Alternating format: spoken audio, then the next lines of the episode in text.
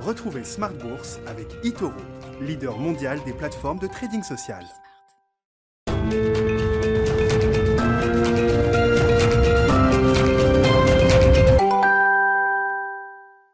Et c'est reparti pour Smart Bourse, votre double dose quotidienne de marché en direct sur Bismart. Chaque jour à la mi-journée, 12h30, 13h. Et en fin d'après-midi, désormais, la grande édition pendant une heure à partir de 17h. Au sommaire ce soir, deux belles journées de rallye consécutives avant l'échéance demain, l'expiration des euh, produits euh, dérivés, des contrats futurs, notamment sur indice, qui aura lieu euh, demain. Donc, une manière de rappeler qu'il y a des enjeux techniques et des considérations techniques importantes dans ces marchés, notamment quand on regarde les indices.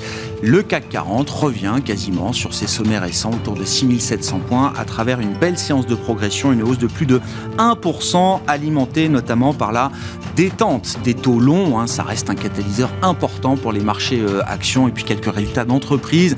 La saison ne fait que démarrer qui viennent alimenter là aussi des dossiers spécifiques. Une des vedettes du jour s'appelle Publicis sur le marché français au sein du CAC 40. Vous aurez les infos clés dans un instant avec Alix Nguyen. Du côté des banques américaines, on a plutôt une vision euh, globale d'un bon troisième trimestre avec des activités de crédit qui sont euh, plutôt dynamiques, une baisse généralisée des provisions pour risque également hein, dans les grands établissements euh, généralistes. On l'a vu aujourd'hui avec Bank of America ou encore Wells Fargo. Et puis pour la partie banque d'investissement, si certaines activités de trading ont été un peu ralenties, elles sont compensées par les activités de M&A, fusion-acquisition, qui ont été très dynamiques au cours des derniers mois. On l'a vu notamment encore aujourd'hui avec la de Morgan Stanley. On parlera de ces sujets de marché avec nos invités, bien sûr, l'inflation qui reste l'histoire centrale du moment pour les investisseurs. Et puis dans le dernier quart d'heure, focus sur la thématique énergétique, alors que l'énergie crunch se durcit encore un peu plus chaque jour et nous éloigne toujours un peu plus des objectifs climatiques de long terme fixés notamment à travers les accords de Paris en, 2015, alors que la COP26 se rapproche. Hein. la grande réunion des chefs d'État et de gouvernement sur les questions climatiques se tiendra début novembre à Glasgow et c'est Benjamin Louvet, gérant matières premières chez Ophi, qui sera avec nous euh, en plateau à partir de 17h45 ce soir.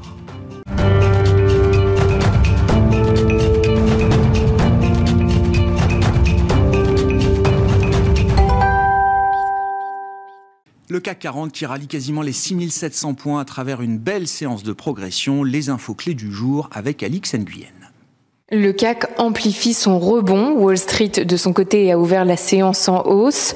Pour l'heure, les publications d'entreprises en Europe et aux États-Unis insufflent un certain optimisme, sans compter le fondateur taïwanais TSMC, qui faisait état ce matin d'une forte progression de son profit trimestriel.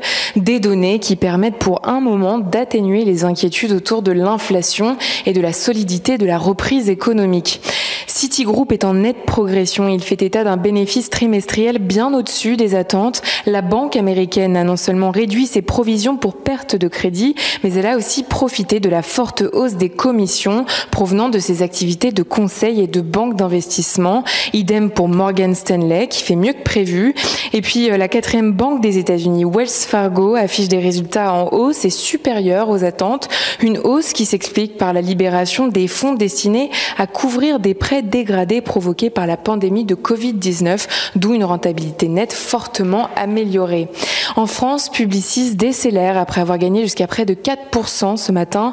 L'agence de publicité a relevé l'ensemble de ses objectifs financiers pour 2021, portés par la croissance soutenue et meilleure qu'anticipée de ses activités au troisième trimestre. Pour l'ensemble de l'exercice, le groupe prévoit désormais une croissance comprise entre 8,5 et 9% de son revenu net à périmètre et taux de change constant. Sur le plan macroéconomique, aux États-Unis, on apprend que les prix à la production ont augmenté de 0,5% en septembre et de 0,2% hors alimentation et énergie, des chiffres qui tombent à pic après l'envolée de plus de 10% des prix à la production sur un an en Chine et de 5,4% des prix à la consommation outre-Atlantique. Les inscriptions au chômage ont diminué de 36 000 à 293 000 la semaine dernière. Elles ressortent sous le seuil des 300 000. C'est une première depuis le début de la pandémie. Demain, de nombreuses statistiques américaines viendront ponctuer la séance, dont les ventes au détail et l'indice de confiance du consommateur de l'Université du Michigan. Et puis Goldman Sachs euh, publiera ses comptes du troisième trimestre. Tendance, mon ami, chaque jour avec Alix Nguyen à 12h30 et 17h dans Smart Bourse sur Bismart.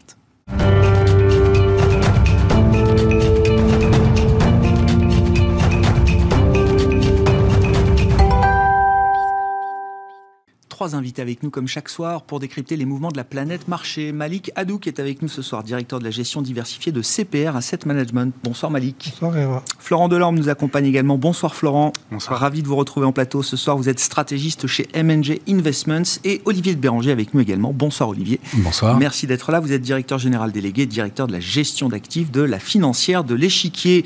Euh, Olivier, quelques premiers enseignements peut-être des, euh, des publications d'entreprise. Alors euh, loin, euh, loin d'être définitif, bien sûr, la saison ne fait que commencer, mais il y a quand même quelques grands groupes qui ont publié. Est-ce qu'il y a des messages à extraire déjà de ces premières publications d'entreprise du troisième trimestre? Alors, effectivement, pour l'instant, c'est un peu tôt, mais ce qui est plus intéressant, c'est peut-être de regarder ça un peu d'hélicoptère, où euh, au deuxième trimestre de, de, cette année, si on prend l'Europe, on avait des résultats qui étaient en hausse en glissement annuel de près de 190%, donc une hausse qu'on n'avait jamais vue. Pour ce troisième trimestre, on s'attend toujours sur euh, l'Eurostock 600 à une hausse entre 55 et 60 des, des, résultats. Donc, on est quand même dans une situation extrêmement euh, inédite. C'est un peu moins fort aux, États-Unis, la hausse des bénéfices, essentiellement parce qu'ils sont sortis de la crise un peu avant nous. Donc, le, le glissement annuel leur est un petit peu moins favorable. Pour l'instant, ce qu'on voit, euh, il y a eu pas mal de trading update. Donc, c'est pas vraiment des publications, mais c'est des indications sur les, les niveaux de vente en Europe. On a eu LVMH, c'est bon. On a Publicis, c'est bon. On a SAP, c'est bon. On voit qu'on a plutôt des, des entreprises qui nous disent qu'en tout cas, au niveau de la top line, au niveau du chiffre d'affaires, on est euh, non seulement en ligne avec les attentes, mais probablement plus haut. Donc ça, c'est euh, une bonne nouvelle. Aux États-Unis, on a eu un peu plus de, de publications, notamment du secteur financier. Et moi, ce qui m'a frappé dans, dans tous les les, résultats des banques américaines, en fait, c'est la variabilité de la, provenance du bon résultat. Hmm. En fait, il y a eu assez peu de banques américaines qui ont publié au-dessus des attentes à cause d'une activité de crédit beaucoup plus soutenue. C'est essentiellement parce que soit il y a eu des reprises de provisions, bah, le consommateur américain il est en pleine santé. Hein. Il y a un taux d'épargne euh, qui est quasiment au plus haut historique, le marché de l'emploi, il y a un nombre de jobs non, non pourvus qui est qui est euh, là encore au plus haut depuis des dizaines d'années. Donc en fait, il est en bonne santé, c'est normal qu'il ne demande pas trop de, crédit. Mais en revanche, quand vous regardez JP Morgan, c'est plutôt par exemple l'asset management qui surprend euh, favorablement. Vous regardez Citigroup, c'est plutôt les activités de marché. Vous regardez euh, Bank of America Merrill Lynch, c'est plutôt les fusions-acquisitions. C'est-à-dire que chaque banque est capable de produire un résultat supérieur aux attentes avec une de ses divisions.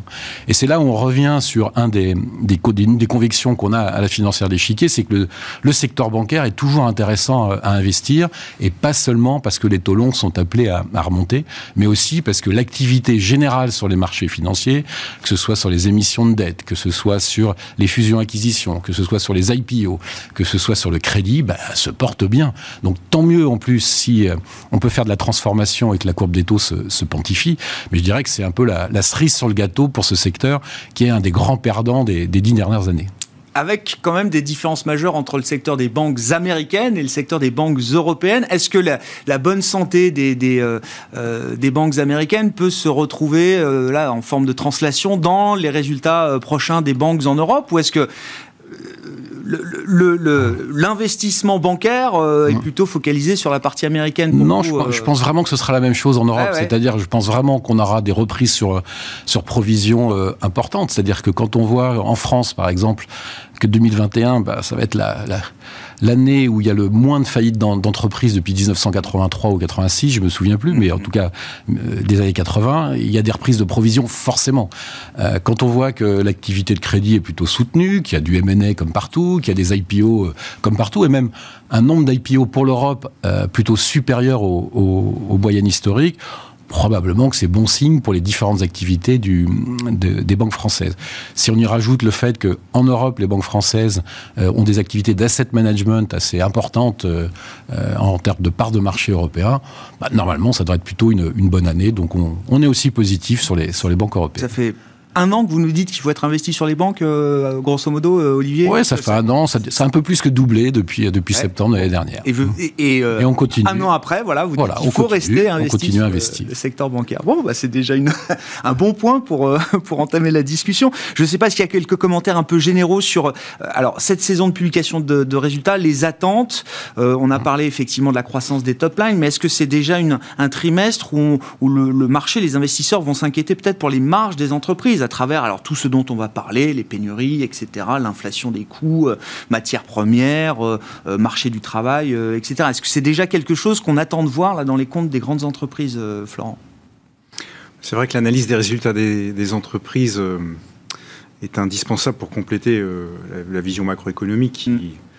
qui, peut prendre le risque parfois d'être un peu superficielle, ou au moins quand on regarde les, les résultats d'une entreprise, effectivement, à la fois le chiffre d'affaires, sa marge, euh, là, d'où vient la rentabilité, on peut avoir des informations euh, très précises et précieuses qui, viennent compléter l'analyse macroéconomique. Donc, comme ça a été dit à l'instant, les, premières publications euh, sont plutôt, disons, positives. Donc, ça, c'est plutôt de nature à redonner un petit peu de sérénité au marché. Effectivement, quand on regarde LVMH, SAP, Publicis, il n'y a pas de, matière à, nourrir une inquiétude particulière.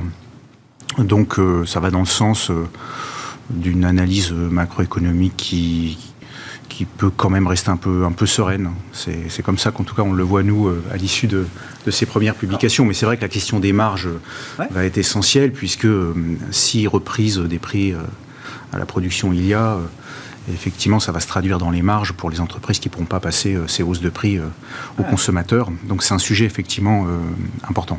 Point d'attention clé effectivement à travers ces publications de, résultats.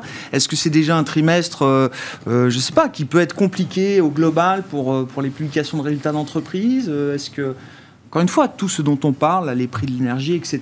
Ou est-ce que c'est encore trop tôt pour voir vraiment peut-être les effets de ces... Non, je ne pense pas que ce sera trop tôt. Ah, on risque d'avoir des effets, mais ce qui est le plus important, c'est que les attentes sont très élevées, puisque les, ce qui avait été mentionné, les relèvements ont continué en 2021. Hein. on est au plus haut depuis. Mm. On n'a jamais connu un relèvement d'estimation de bénéfices aussi fort. Et donc les attentes sont très très très élevées. Donc s'il y a des exceptions, notamment liées à ce que vous mentionnez, notamment où les entreprises font état de hausse de coûts, de manque d'approvisionnement et donc de pénurie qui pourraient alimenter l'inflation, la hausse des coûts, et que les entreprises, c'est ça qu'on devra essayer de, déceler, est-ce qu'elles gardent ce pricing power ou est-ce qu'elles elles seront amenées à, réduire leurs marges? Parce que les marges aussi sont au plus haut. C'est ces éléments-là qui vont, euh, qui vont impacter ou pas le, marché. Donc s'il y a une décélération à venir des, earnings, le marché va l'intégrer parce qu'il ne l'a pas intégré encore. D'accord, ah oui. oui. Pour 2021, parce que 2022, il a déjà commencé à le faire. Bon, bah voilà, la saison débute avec euh, bon, demain Goldman Sachs et puis tout va monter en puissance. On aura les GAFAM dans les 15 prochains jours euh, et, également euh, aux États-Unis. C'est surtout les industriels qu'il faudra. Et les industriels sur la question des marges, bien sûr. Parce que les technologies, je pense qu'il n'y aura pas de sujet. Ça. Non verra les réactions de marché, c'est toujours intéressant. Mais la question des marges, évidemment, ça nous amène au mm. sujet de l'inflation, euh, Malik. Gardez la parole. Est-ce qu'il y a des enseignements Donc, on a eu un chiffre de, prêt à la consommation hier aux États-Unis, comme chaque mois, bien sûr, l'indice CPI. Est-ce que ce chiffre euh, nous amène à évoluer un peu dans les, conclusions qu'on peut euh, tirer de cette histoire inflationniste là qui se diffuse chaque jour un peu plus? Bah, Je reste sur la position que j'ai évoquée plusieurs fois chez vous. plusieurs fois chez vous. Je pense que l'inflation n'est pas transitoire du tout pour le moment et qu'elle est amenée à, à, continuer à être assez, assez forte et même peut-être à accélérer dans, dans les semaines à venir. Alors aux États-Unis, on, sait quels sont les déterminants de cette hausse à venir et qui va se poursuivre à notre avis. C'est, on n'a jamais eu de hausse de salaire aussi forte, notamment sur les bas salaires aux États-Unis. Il y a un chiffre qui est assez impressionnant, c'est le taux de démission aux États-Unis, qui, qui, est assez important. Donc les, les salariés sont peut-être en position de force en se disant, de toute façon, je retrouverai, et les entreprises viendront me chercher un prix plus élevé. Et puis, il y a les commandes de biens qui ont, qui ont, explosé et le manque de restockage. Donc ça, ça risque d'alimenter aussi la, reprise des, prix. Et puis, il y a l'impact à venir, et ça, ça a été mentionné hier aussi dans les minutes de la Fed, sur l'impact euh, de la hausse des prix de l'immobilier, à la ah. fois à l'achat et à la location. Donc c'est de sources à alimenter tout ça. Et puis on en reparlera aussi, il y a les prix de l'énergie et des matières premières. Hein. C'est avec cette énergie crunch auquel on, fait face et qui peut-être va perdurer dans les semaines à venir. On y reviendra avec euh, la problématique de la transition énergétique et ah l'utilisation des, énergies fossiles qui est amenée euh, à, quoi? À diminuer? Non, elle devrait être amenée à ah diminuer, mais comme on est confronté à la transition énergétique, une nécessité. Parce qu'elle ne va pas assez vite, et il faut des investissements. Des deux côtés, il faut des investissements massifs et rapides pour faire face à la demande, parce que la demande euh, est revenue en octobre, risque d'être encore plus alimentée. on devrait retrouver au premier trimestre de 2022 la demande qu'on avait avant le, pic de l'épidémie en mars 2020. L'immobilier, là, c'est un point intéressant parce que c'est vrai que je regardais donc la, partie immobilière mesurée à travers l'indice d'inflation explique la moitié de la hausse de l'inflation cœur sur le mois écoulé aux, États-Unis. Ça devient un gros driver et c'est quelque chose qui va être structurel. Ça, pour le coup, si on est dans l'idée d'une inflation qui ne serait pas que transitoire, parce qu'à côté de ça, les prix des locations de voitures, des billets d'avion, des chambres Les billets d'avion, ça risque de repartir à la hausse avec la réouverture ah programmée. Avec la, seconde phase de réouverture, vous dites Oui, bah oui, avec les et on, assiste déjà à certaines hausses de prix sur les. Mais l'immobilier, ça va être une tendance lourde, là? Oui, je pense que pour le moment, ça va être une tendance lourde. Et les salaires, attention aux salaires. Hein. Alors les salaires, les économistes nous disent qu'il y, a eu quand même un choc de productivité qui fait que le coût de l'emploi pas forcément augmenté pour les entreprises. Il n'avait pas, pas augmenté. Parce qu'il y avait des ajustements qui avaient été faits au niveau des coûts. Aujourd'hui, vous avez une combinaison à la fois des, hausses de coûts et une hausse des salaires. Et cette combinaison alimente, euh, à notre avis, l'inflation. Alors, le, caractère transitoire, il faut qu'on se mette d'accord, c'est trois mois, six mois, un an. Euh, je pense que nous, ça, pourra durer jusqu'au deuxième trimestre de l'année prochaine, sachant que le potentiel de croissance aux États-Unis et en Europe restera au-dessus du potentiel. Et donc ça, ça alimente aussi euh, l'aspect inflationniste. On ne parle pas d'hyperinflation non plus, il ne faut pas faut pas être. Non, non, non, c'est pas l'impression Non, bien sûr. Est-ce que je poursuis avec vous, Malik, et puis après vos commentaires, vos réactions, bien sûr. Mais dans, dans la lignée de ce que vous nous dites, et on l'a vu hier, le marché est tenté peut-être d'intégrer de, une première hausse de taux de la Fed à l'automne 2022. On a vu qu'on avait presque à un moment un pricing à 100% d'une première hausse de taux en septembre 2022 ça reste pour l'instant une hypothèse. Mais est-ce que c'est une hypothèse qui, qui, vous paraît euh, réaliste? Est-ce qu'il y a un état des, choses possibles qui amènerait un calendrier beaucoup plus agressif que ce qu'on imaginait bah, il y a encore quelques si, Si les banquiers centraux se sont un peu trompés sur le rythme de hausse de l'inflation, ils seront amenés à corriger le tir. Et donc ça, c'est une hypothèse probable. Tout dépendra de, du ralentissement marqué ou pas qu'on aura dans, dans, dans les semaines à venir compte tenu de la situation en Chine qui n'est pas encore très claire et de l'impact que cela pourrait avoir sur la croissance mondiale. Mais d'un autre côté, il y a les campagnes de vaccination qui se passent plutôt bien, qui accélèrent notamment dans les pays émergents et, et en Asie. On peut s'attendre à une réaccélération de la croissance en Asie, modulo l'impact chinois. Bellard, hein, euh, James Bellard, qui est toujours un peu un électron libre au sein de la, Fed, nous dit, lui, il voit 3,5% euh, de taux de chômage au printemps 2022. Hein. Lui, il fait partie de ceux qui disent, il faut vraiment pas tarder, et il faut y aller un peu euh, turbo-chargé sur le Plusieurs membres de la Fed hein. ont indiqué cette semaine qu'ils étaient plutôt dans une vision d'accélération de l'inflation. Bon, Florent, comment vous regardez chez MNJ Investment? Alors, l'évolution des pricing de marché, là, qui a quand même beaucoup bougé ces derniers temps sur la normalisation des politiques monétaires. Euh, visiblement, le marché est en train de se dire le tapering ne sera pas suffisant pour euh, refroidir la température de l'économie. Alors oui, la question de l'inflation qui est le, sujet très client actuellement où il faut, faut prendre position d'un côté ou de l'autre. Euh, donc pour notre part, on est, on est effectivement plutôt toujours dans le camp de ceux qui pensons que le régime d'inflation qu'on connaît actuellement, qui peut un peu effrayer effectivement, présente quand même un caractère transitoire, voilà, le mot est dit, euh, et qu'effectivement on peut, on peut avoir des chiffres qui font un peu peur encore pendant 6 euh, à 8 mois, donc ça nous mène effectivement au milieu de l'année 2022, euh, mais notre intuition reste quand même que tout ça va rentrer dans l'ordre. je parle d'intuition parce qu'effectivement, en ces sujets, il faut rester prudent et modeste, mais il, il nous semble que tout ce qu'on observe, que ce soit sur les salaires, les prix des matières premières, les prix euh, des produits finis, tout ça résulte plus de la désorganisation de l'économie qui est liée à la crise sanitaire, au fait qu'un redémarrage euh, de l'économie mondiale ne peut pas se faire sans à-coups, sans tension, et que c'est disons, un peu inévitable qu'on ait effectivement des problèmes d'offres dans beaucoup de secteurs, des difficultés de reprise d'emploi, de la mobilité d'un certain nombre de, ménages du fait de la mise en place du télétravail. Je, voyais que certains économistes, dans le cas américain par exemple, expliquent euh, pour partie euh, la hausse euh, de l'immobilier du fait qu'on a dans certaines régions un afflux de ménages qui, effectivement profitent des possibilités que le télétravail leur offre pour s'implanter dans, dans, des régions plus, plus agréables, ce qui effectivement nourrit la hausse des prix, auquel vient se rajouter des problèmes d'approvisionnement en bois. Donc effectivement, on voit bien que l'économie a été tellement désorganisée qu'on a des, difficultés un peu partout, mais euh, notre idée, c'est que euh, tout ça va finir par rentrer euh, dans l'ordre, et on ne voit pas pourquoi la situation s'installerait durablement.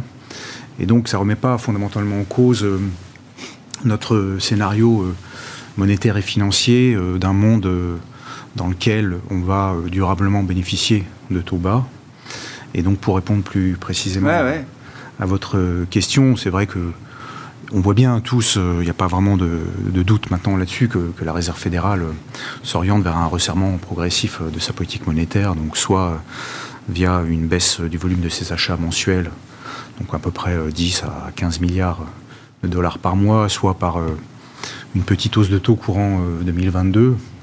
Mais on voit bien aussi que tout ça va se faire dans des proportions infimes et que le marché peut difficilement quand même être complètement déstabilisé par euh, des ajustements monétaires euh, de cette nature. Donc pour nous, la trame, elle reste euh, celle-là. Mais je compléterai quand même en disant que si on se projette à plus long terme, on dirait peut-être pas tout à fait la même chose. C'est-à-dire qu'autant on récuse l'idée d'un monde inflationniste du fait d'un déséquilibre offre-demande, relayé ensuite par des hausses de salaire et qui nous ferait rentrer euh, dans une inflation type années 70 euh, avec mmh. euh, évidemment une boucle prix-salaire. Cette idée-là, on, a du mal à y adhérer. Par contre, il nous semble qu'il y a encore un sujet sur la question de l'inflation, mmh, mmh, qui est sans doute pas complètement intégré par le marché. Alors on voit effectivement le, le débat se fait jour, mais, mais il est moins prégnant que le débat sur les problématiques d'offre-demande. C'est effectivement la question de la transition ah énergétique que vous évoquiez euh, tous les deux tout à l'heure, parce que euh, on est effectivement euh, actuellement dans dans une vision un peu irénique de la transition énergétique, où l'industrie financière dans son ensemble, et, d'ailleurs l'ensemble du corps social, envisage, disons, la construction d'un monde meilleur qui nous permettrait d'avoir une croissance verte et de, finalement aboutir à un monde euh, avec autant de croissance, mais euh, en respectant parfaitement l'environnement climatique. Si on écoute les spécialistes de, ces sujets-là, leur vision est, beaucoup plus angoissante. Euh, puisque, si j'en cite un seul qui fait à peu près l'unanimité, Jean Covici, oui.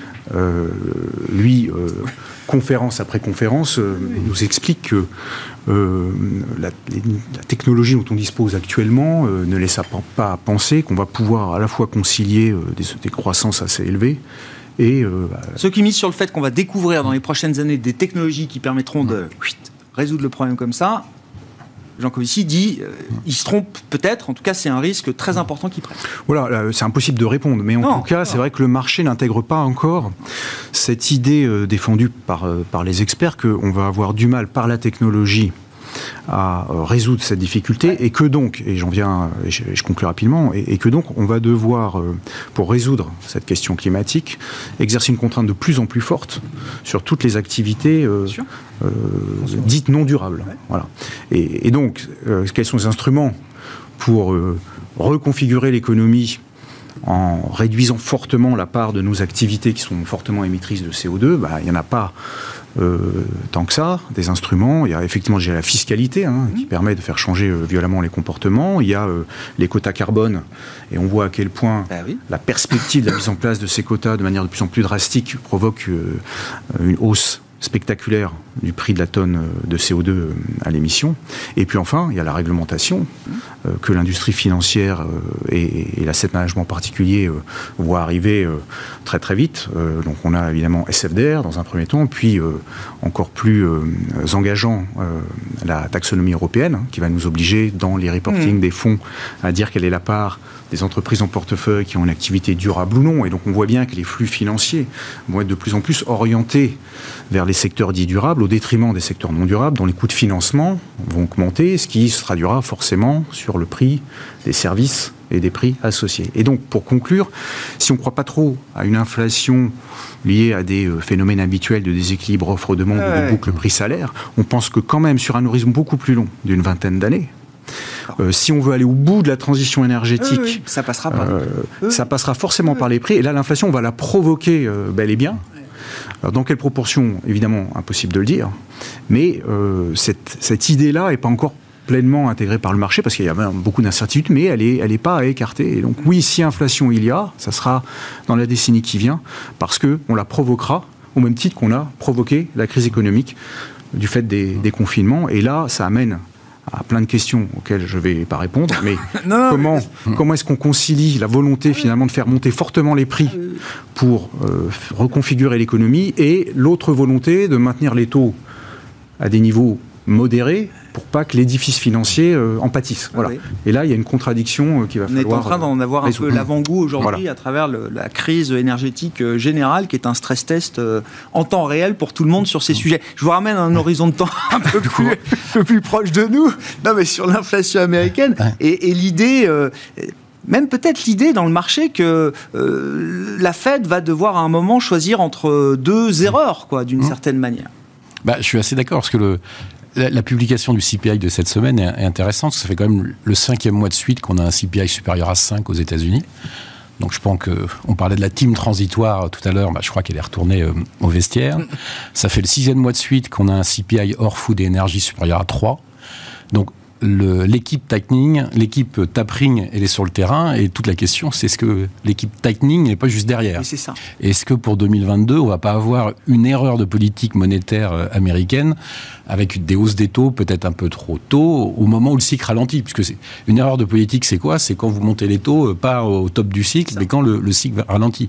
Et si on a une certitude, c'est que l'année prochaine, le cycle va ralentir. Donc l'ampleur de la hausse des taux, la, communication au marché, la manière dont la, dont la Fed doit, réussir cet exercice, il n'est pas facile. Et c'est pour ça qu'on voit effectivement euh, euh, commencer à, avoir des, des thèses qui disent qu'il pourrait y avoir une erreur de politique majeure en, 2022, notamment, euh, notamment aux États-Unis.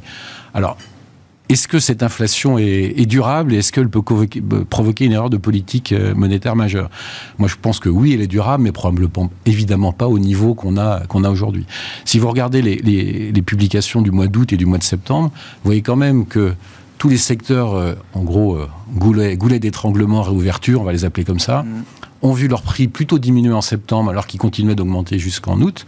Mais d'autres secteurs prennent le relais. Malik parlait de, du, secteur de l'immobilier. C'est clairement un secteur. Les secteurs du textile, des biens consommation courante voient des hausses des prix de 7, 8, 9% en rythme annuel.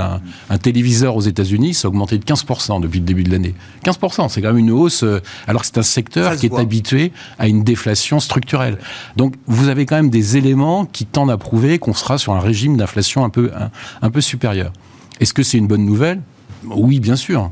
Quand on est dans des économies euh, euh, très endettées comme les nôtres, avoir des taux bas et une inflation un peu supérieure, c'est évidemment une, une bonne nouvelle. Après, si on, glisse vers les marchés d'actions et, les, actifs risqués, euh, je trouve qu'il y a des, selon les zones géographiques, on voit pas du tout la même chose. C'est-à-dire que vous voyez qu'aux États-Unis, même si le PPI est en train de ralentir, il y a une transmission quasiment de 50% du PPI au CPI de la production à la consommation, il n'y a pas eu une perte en ligne. Il n'y a pas eu de perte en ligne. De moitié des prix, quoi. Donc ça sous-entend qu'il y a quand même un, potentiel de, hausse des prix, euh, de, pricing power des entreprises qui est quand même réel. En Europe, c'est plutôt 40%. Il y a une zone économique où c'est pas du tout le cas, c'est la Chine. On a des hausses de PPI supérieures à 10 et on a des CPI qui restent autour de 2. enfin, rien, ça, dépend ce que vous prenez.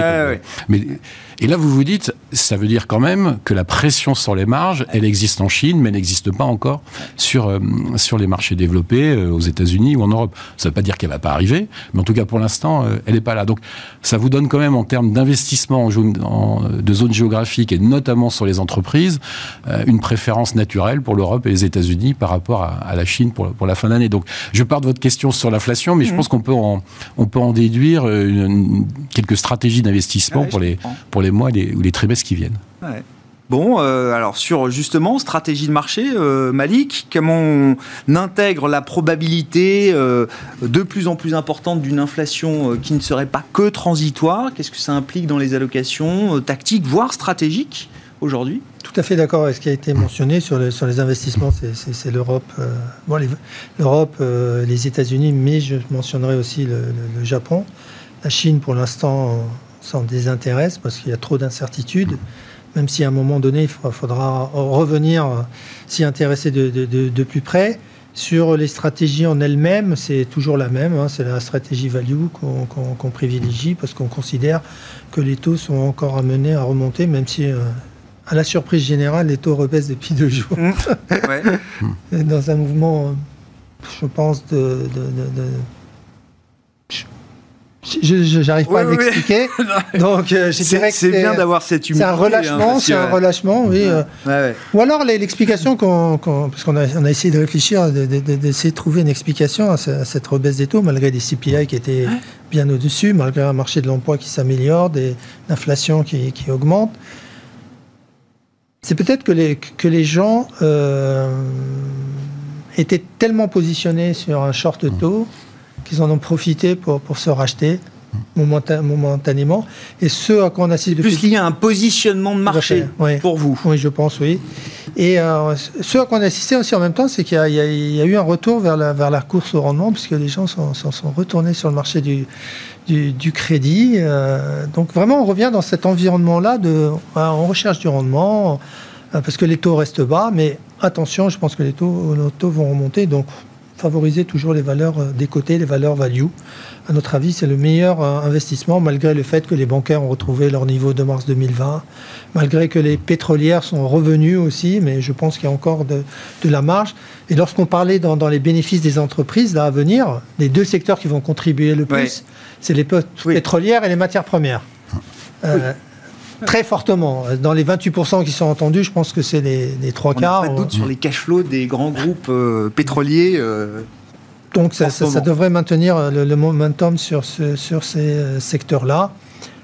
Après, toujours positif aussi sur, sur, sur le dollar, maintenir un investissement sur, le Mais convaincu que les taux longs ont encore euh, de la place pour remonter. On n'est jamais revenu sur le 10 ans américain, sur les niveaux qui prévalaient avant crise, donc mm. euh, janvier, février 2020, enfin janvier 2020 euh, en l'occurrence, on était à 1,80, 1,90 sur le 10 ans américain. On n'est jamais revenu sur ces niveaux.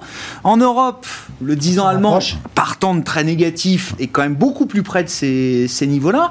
Mais vous êtes convaincu que oui, les taux américains doivent continuer de se pontifier encore un peu Parce que si on est dans l'idée que, attention, la Fed est trop en retard, va devoir euh, resserrer beaucoup plus vite que prévu, sur le long terme, on peut comprendre l'idée que ben, peut-être si la Fed euh, est obligée de casser le cycle plus, plus fortement que prévu, ben, peut-être que l'investisseur obligataire de long terme est en train de se dire euh, bon bah voilà. Oui, mais elle le fera pas maintenant. De toute façon, il y, a, encore à attendre. C'est trop tôt pour ce, prendre ce, cette position-là. Donc il y, a, encore de la marge pour nous pour la pontification de la courbe dans un dans un premier temps. C'est pour hmm. ça qu'on milite pour une hausse des taux longs d'abord qui favoriserait les valeurs, euh, les valeurs, de, valeurs value et les marchés value. ce qu'on a vu reprendre très fortement depuis début septembre, effectivement. Les oui, mais depuis le début de l'année, on est ex maintenant. Ah oui, oui, bien sûr, on est revenu. Euh, moi, j'attends le 9 novembre 2021 pour faire le match Growth Value sur un an parfait euh, depuis l'annonce des, des, vaccins en 2020. Ça, dépend à quelle heure vous ferez votre match, parce que c'est quand même ce qui est fascinant. Quoi, 11h, 11h30 ou midi, je sais plus, c'est ça. Hein. Il, y a des, il, y a des, journées où vous ouvrez, le marché ouvre à 9h, vous dites bah, c'est une journée value, il y a tous les titres cycliques euh, qui commencent à, bien performer. À 10 heures, ça tourne. À midi, ça change. Donc, moi, je suis assez d'accord sur cette thématique de, euh, de rattrapage, de valorisation du, value, mais on, penche plus vers quand même des portefeuilles un peu plus équilibrés. C'est-à-dire, il nous semble que euh, bah, dans pas mal de secteurs, je parlais des financières tout à l'heure, c'est sûr qu'on ne fera pas la même performance dans les 12 mois qui viennent. Donc il faut quand même être un peu plus, un peu plus prudent et que finalement, je crois qu'on avait déjà parlé ici, c'est un peu les valeurs de qualité qui devraient s'en mmh. sortir. C'est-à-dire et dans la croissance et dans, dans le cycle ou le value, les valeurs avec des bilans solides, les valeurs bah, dans la croissance, LVMH, si ça, si ça croît de 20% en glissement annuel, ça mérite d'être payé 30 fois les résultats. C'est pas, c'est pas extravagant. En revanche, quand vous avez des valeurs qui valent 60, 70 fois, 80 fois les résultats, là, l'accident de publication, comme disait tout à l'heure Malik sur, sur un résultat, là, la sanction sera moins 15, moins 20 assez facilement. Donc, il y a tellement de rapidité dans, le, dans les styles de gestion intraday euh, en ce moment que nous nous semble qu'un portefeuille équilibré, c'est une, une bonne solution. Il y, a, un secteur, alors, euh, moi, qui apparaît comme un ovni parmi euh, les autres secteurs des marchés, c'est le secteur automobile enfin, je veux dire, les constructeurs, les équipementiers, alors c'est un peu bougé dernièrement, mais euh, sont sur des niveaux euh, de cours de, bourse qu'on trouvait euh, avant l'annonce des vaccins en 2020. Je ne sais pas s'il y a beaucoup de secteurs qui se traitent encore sur ces niveaux d'avant le 9 novembre 2020. L'automobile en est un, visiblement, Olivier. Bah c'est, le mur des, investissements qui, explique cette valorisation très faible. Hein. Je, le, pour information, le BMW, ça vaut 2,2 fois les bidas. Hein beaucoup de deals de, mise sur le marché ou de private equity se font à des niveaux légèrement plus élevés. Mm. Donc pourquoi ça vaut aussi peu cher?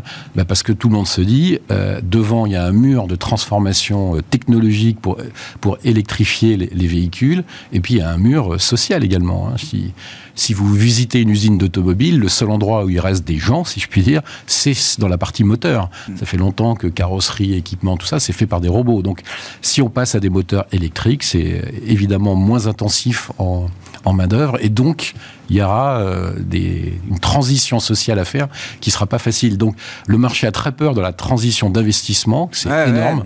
Euh, transformer une usine qui, qui faisait des, des six cylindres diesel en, en moteur électrique, c'est compliqué.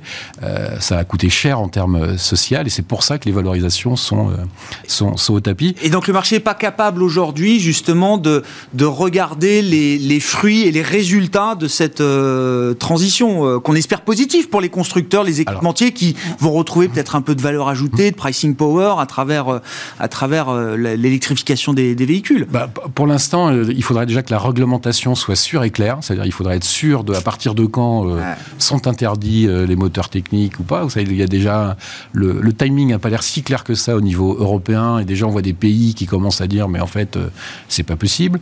Donc ça, ce serait déjà une, mm. une, une, étape à passer. Mais c'est vrai que c'est un peu l'incertitude totale. C'est un secteur sur lequel il y a peu de visibilité. Donc, les, valorisations sont euh, proches des, planchers, pas complètement au tapis, mais, mais proches des planchers. Ce qui fait que simplement, si vous achetez hein, dans ce secteur-là euh, des actions et que vous attendez juste un an ou deux, normalement, euh, s'il se passe rien, rien qu'avec le retour des cash flows de, produits par, par les activités, vous devriez bien vous en sortir. mais il y a un risque, il y a un risque sur, sur cette transition technologique qui est, qui est importante en termes d'investissement. effectivement, et qui marque ce secteur euh, aujourd'hui.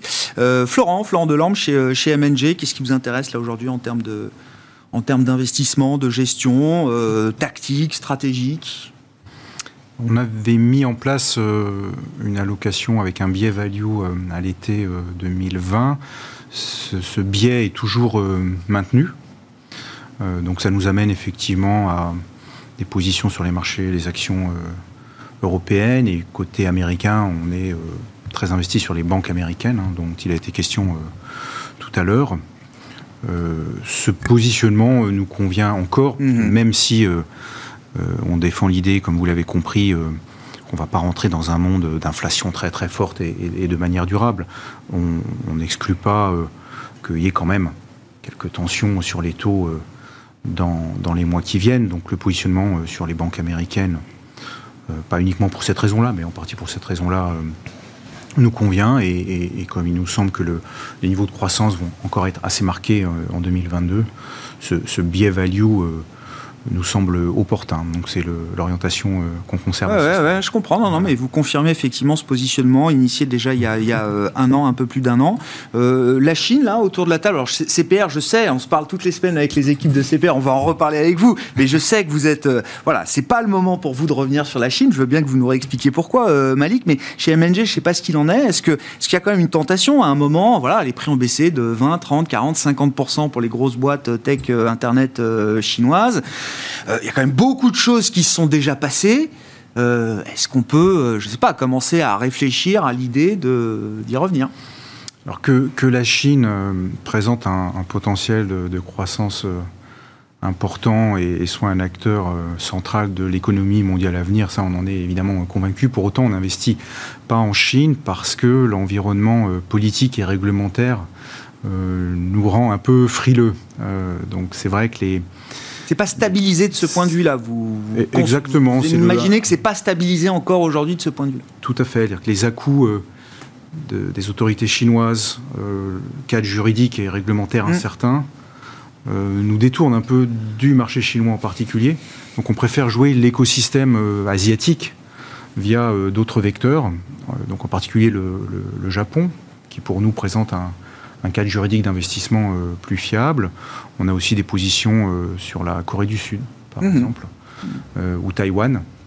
Mais des investissements à proprement parler sur les bourses chinoises, pour l'instant, c'est pas à l'ordre du jour, mais plus pour des raisons juridiques que parce que on, pense que le il y a un, problème majeur dans l'économie chinoise qui doit nous détourner de, tous ces investissements. Mhm.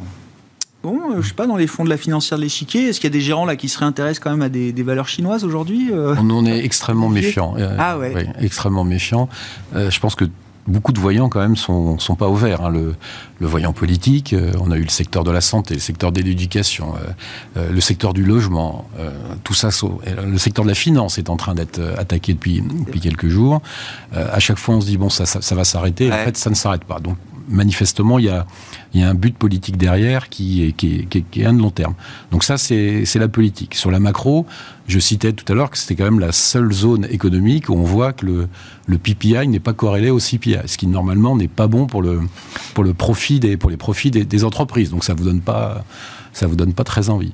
Euh, il y a le, risque sur l'immobilier avec Evergrande et avec le fait également hein, que vous savez que l'économie chinoise est très immobilière. Hein, euh, d'après les études de Rogoff, entre 25 et 30% du... La valeur ajoutée, oui. Voilà, du, qui, vient plus ou moins du, du, secteur immobilier. Il y a un seul pays qui a, atteint ce même niveau, 20-30% hein, c'est l'Espagne en 2007. Ça rappelle pas des bons souvenirs. Donc, et en plus, la, manière dont l'épargne des Chinois est, constituée est, essentiellement immobilière. C'est-à-dire que autant les Américains, euh, l'effet richesse, c'est quand la bourse monte, quand le S&P monte, euh, comme leur épargne est placée en bourse, il y a un effet richesse qui fait qu'on consomme plus.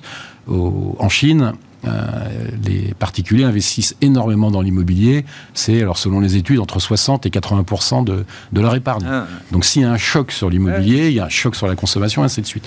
Donc pour l'instant, on est euh, extrêmement prudent. Après, il y a sûrement, euh, en grattant un peu, il y a sûrement quelques entreprises qui sont intéressantes. Et donc sur la Chine, Malik, je sais que chez CPR, la position n'a pas changé. Non, qu'est-ce qui fait à un moment quand même qu'il faudra s'y réintéresser? Quel signal vous attendez euh, bah, Comme ça a été mentionné, il faut, une clarification sur les réglementations et à un moment une annonce que voilà les choses ont été faites et puis voilà on s'arrête. Euh, pour l'instant, c'est pas possible d'investir parce qu'il y a toujours euh, l'hypothèse d'Evergrande qui pourrait faire faillite. On a, il y a encore deux semaines à attendre. Et, tous les arguments de de toute façon, Pékin a les moyens, Pékin veut circonscrire, Pékin veut pas faire sauter complètement euh, l'ensemble du marché immobilier. Enfin, oui, mais Pékin veut faire des exemples. Donc, euh, honnêtement, il faut attendre. Aujourd'hui, on n'est pas rassuré par le contexte actuel euh, en Chine. Voilà, il y, a, des déclarations à tout va, à tout mm. Moment. même si la situation géopolitique semble un peu s'améliorer, il y a aussi ce risque-là avec, avec Taïwan hein, qui, qui, persiste.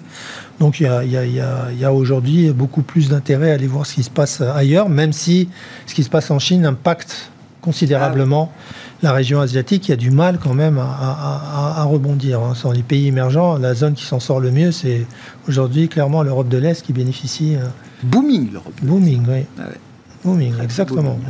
Regarde les marchés. Euh, polonais ou autres, oui, c'est très fort. Euh, cette... la, la, hausse, c'est très fort. Bon, merci beaucoup, messieurs. Merci pour cette discussion euh, ce soir. Nos trois invités de Planète Marché, Malik Hadouk, directeur de la gestion diversifiée de CPR Asset Management, Florent Delorme, stratégiste chez MNG Investments, et Olivier de Béranger, directeur général délégué, directeur de la gestion d'actifs de la financière de l'échiquier.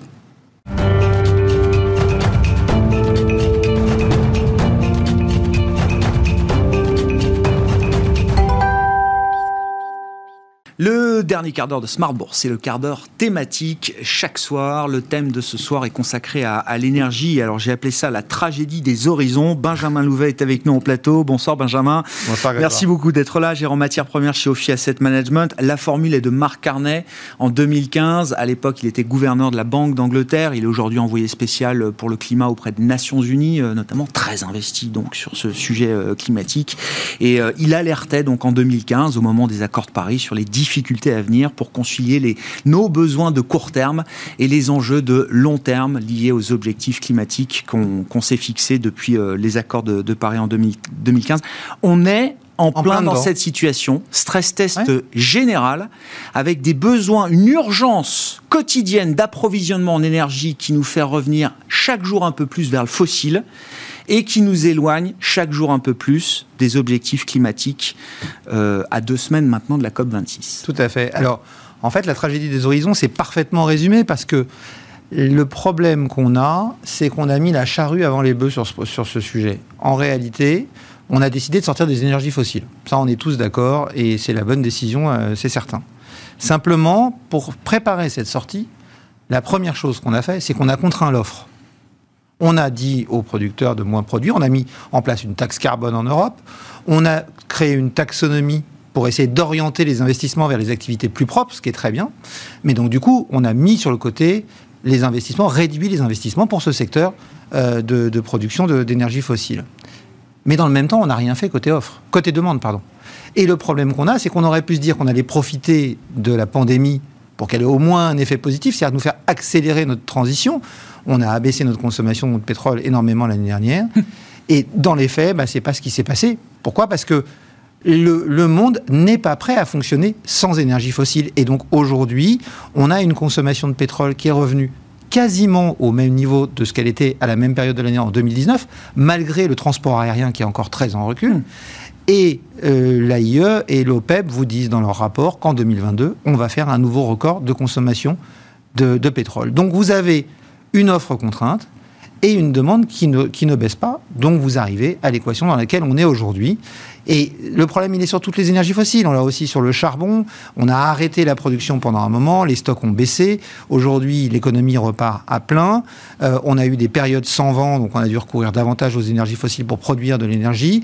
Résultat, en Inde, vous avez plus que deux jours ou trois jours de, de stock de charbon dans certaines, dans certaines centrales de production. Euh, vous avez eu des coupures au Liban. En Chine, où ils ont en plus, euh, ils se sont fâchés avec les Australiens pour des raisons politiques. ils ont aussi des, quantités de, de, charbon qui sont limitées. Donc des industries ferment, mais en Europe aussi. Hein. Euh, on a vu Nirstar, on a vu un producteur de zinc qui, qui fermait. Et donc, on est vraiment euh, à la croisée de, de, ces problématiques-là, de savoir est-ce qu'on veut une transition ou est-ce qu'on veut une rupture? Et là, en fait, on est dans le scénario de la rupture parce que on a mis la charrue avant les bœufs et qu'on n'est pas prêt. Pourquoi? Bah, Simplement un chiffre. Depuis le début de l'année, au premier semestre, la croissance de la, de la consommation électrique est telle que la croissance des renouvelables n'a pas été suffisante pour l'adresser.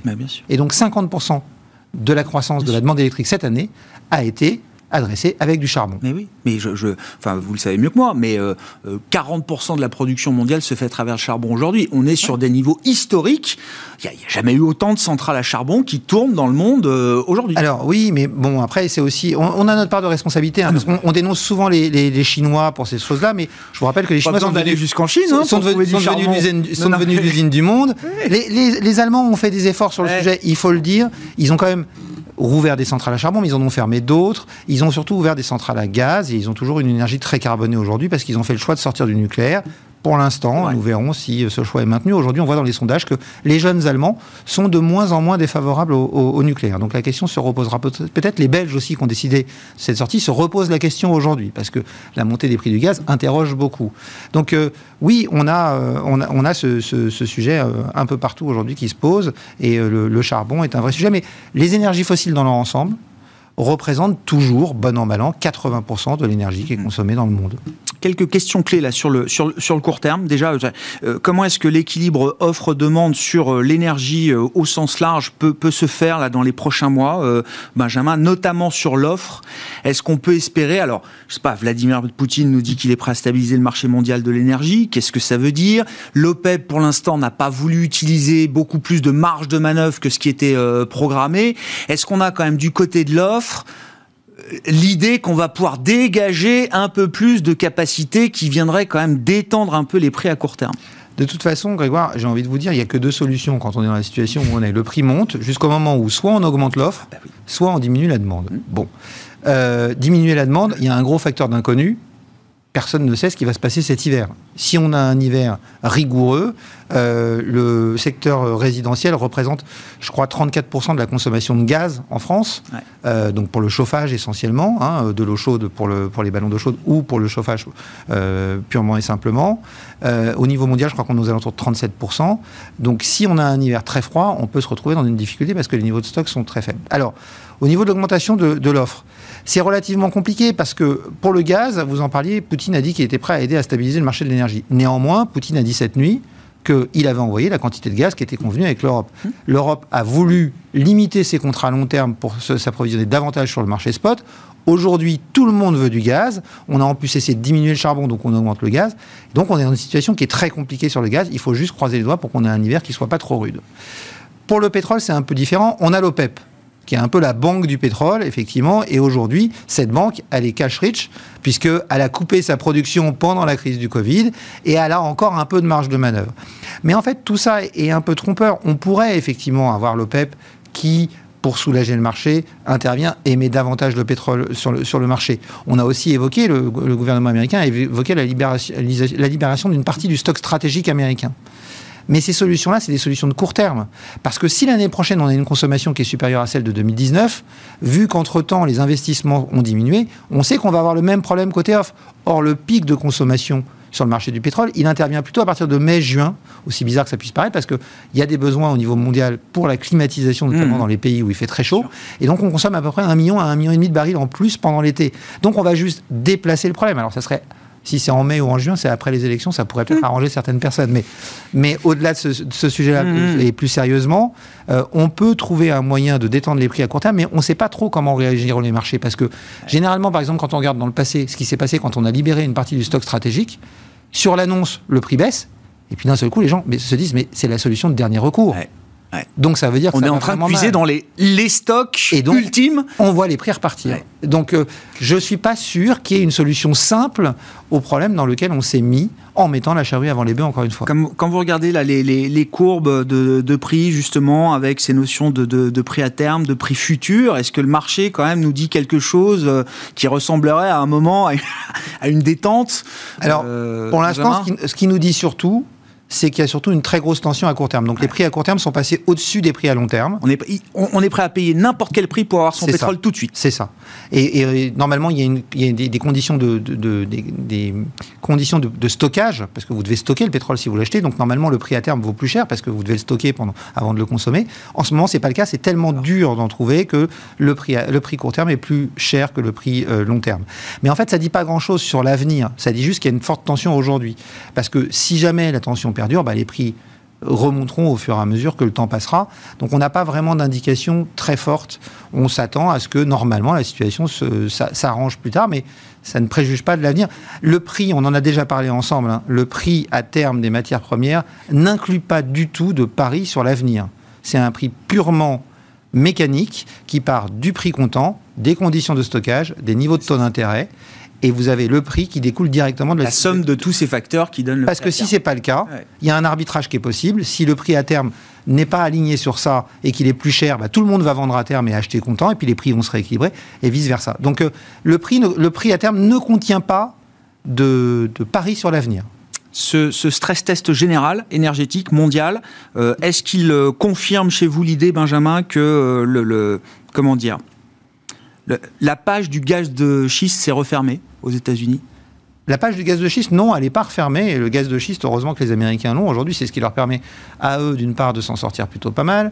Et ça leur permet aussi de faire des exportations et d'aider en partie le marché euh, à, ne pas être dans une situation encore plus délicate. Ça peut rester un producteur marginal important là dans cette. Euh, ça peut rester un, un producteur important effectivement, euh, plus sur le gaz de schiste que sur le pétrole de schiste. Hein. Parce que sur le pétrole de schiste, les choses sont très claires. Il y a encore eu un article il y a peu de temps de Scott Sheffield, le patron de Pioneer Resources, qui est le plus gros indépendant dans le secteur du pétrole de schiste, et qui expliquait qu'il avait eu des discussions avec les, les actionnaires de ces sociétés et qui lui avait dit si un producteur de schiste demain décide de réadapter de réadopter une politique productiviste, s'il y a une fuite en avant, on le détruira. D'accord. Donc euh, les producteurs de schiste aujourd'hui ont un impératif de rentabilité, de pétrole de schiste. Donc Là, de ce côté-là, on est relativement. Euh, oui, mais vous faites la distinction entre pétrole de schiste Alors que et le gaz, de schiste, lui, on est sur des volumes beaucoup plus importants qui, ont donné aussi aux Américains une indépendance.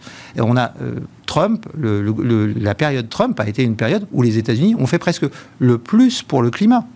Simplement parce que le pétrole, le gaz de schiste est devenu tellement peu cher qu'ils ont arrêté d'utiliser du charbon pour utiliser du gaz. Ce qui a eu un effet très positif. Donc ça leur a donné un, élément positif pour le climat et un élément de compétitivité très important. Un des symboles pour moi du mandat de Donald Trump, c'est euh, Exxon qui sort du Dow Jones avec une capitalisation boursière au tapis. C'est voilà comme le symbole de la fin du mandat de, Trump. Mais on est exactement dans ce qu'on disait tout à l'heure, c'est qu'en fait on a tout fait pour rendre euh, peu désirables les sociétés du secteur du, pétrole. Et, donc, si je reviens là aux, horizons de, long terme, euh, vous disiez soit on veut une transition, soit on veut une rupture. Je comprends en gros qu'il va falloir à nouveau réinvestir pour du court terme, peut-être sur du fossile, et investir beaucoup plus massivement pour du moyen long terme sur du renouvelable. Il, il, va falloir être capable de faire les deux en même temps? Vous avez tout résumé, et, et je dirais même les trois en même temps, parce qu'il y a un autre problème, c'est que dans beaucoup de pays, les installations de production d'énergie sont vieillissantes. Je prendrai l'exemple de la France. Hein. Euh, on a la falaise du nucléaire qui arrive avec la, fin du, plan Mesmer. Alors on peut la retarder parce que les centrales nucléaires sont très bien entretenues et donc on a encore un potentiel de les prolonger de 10 ans, 20 ans, euh, parce que 40 ans, c'est pas du tout une durée maximum de production comme on, comme on l'entend certaines fois. C'est juste pour donner une visibilité sur le revenu compte tenu des investissements. Euh, on, peut, on peut les prolonger de 20 ans, mais on décale le problème de 20 ans et après, il va falloir faire des investissements très massifs. Il faut accélérer dans les énergies renouvelables et dans les énergies bas carbone d'une façon générale.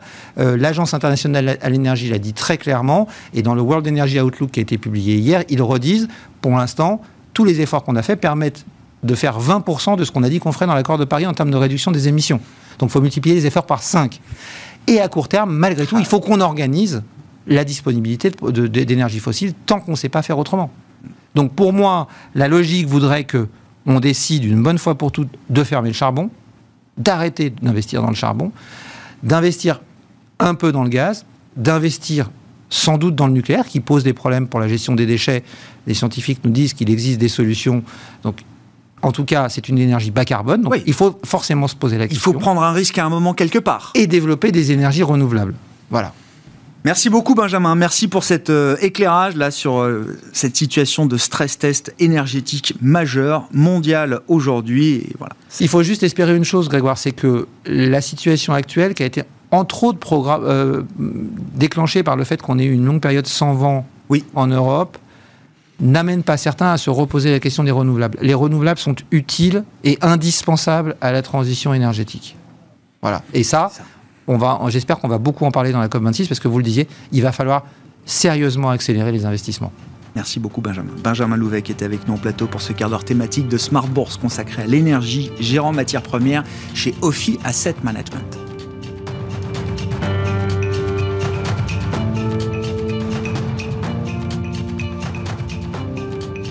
C'était Smart Bourse avec eToro, leader mondial des plateformes de trading social.